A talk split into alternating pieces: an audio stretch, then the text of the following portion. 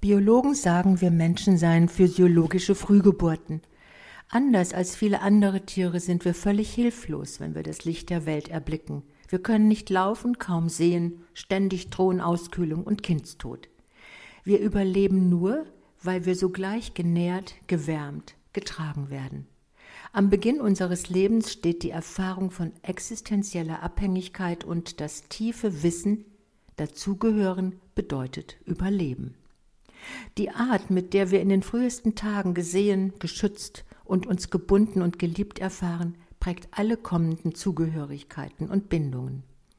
Ob wir uns zurückziehen oder Nähe suchen, in einer engen Beziehung Glück oder aber Angst erleben, wir werden auf unsere Weise immer auf der Suche bleiben nach diesem Urgefühl der Zugehörigkeit.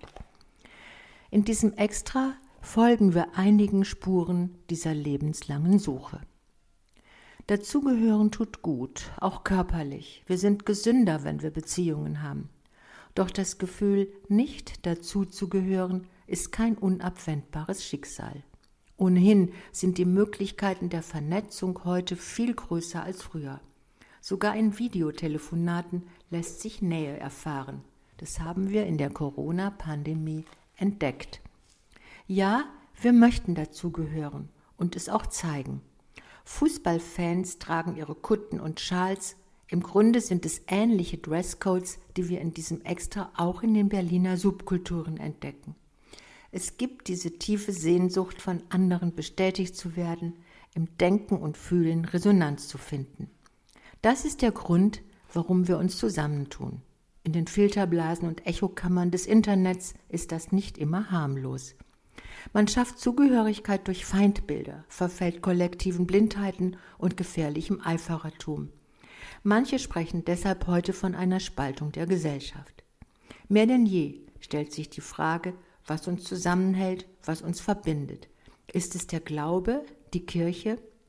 Selbst engagierte und in ihrer Kirche lange Zeit verbundene Menschen kündigen ihre Zugehörigkeiten auf. Das Christentum als Kitt der Gesellschaft scheint Vergangenheit zu sein. Und wie steht es mit der Zugehörigkeit zu einer Nation? Wie ungebrochen kann ich mich als Deutscher in einem Land mit dieser Geschichte zugehörig fühlen? Deutsche dürfen ruhig etwas mehr kulturelles Selbstbewusstsein wagen, lautet ein Plädoyer in diesem Extra. Schließlich besuchen wir noch eine Einsiedlerin, die in der Natur nur mit ein paar Tieren lebt. Und es ist paradox, dass sie gerade in der Einsamkeit eine besondere Verbundenheit erlebt mit allem Lebendigen und mit dem Schöpfer von allem. Dieser Ursehnsucht, die ein Schlüssel ist für unser Leben, haben wir dieses Extra gewidmet. Dieser soeben gehörte Inhalt ist in der Zeitschrift Publik-Forum Extra zu lesen. Publik-Forum Extra erscheint mit zwölf Ausgaben im Jahr. Das Extra-Thema hat einen Themenschwerpunkt, betrachtet aus verschiedenen Blickwinkeln. Das Extra-Leben beschäftigt sich in Form von Geschichten, Reportagen, Gesprächen und Essays mit kulturellen und gesellschaftlichen Entwicklungen und Werten. Die Ausgaben erscheinen im monatlichen Wechsel. Weitere Informationen finden Sie im Internet unter extra punkt publik dash forum punkt de.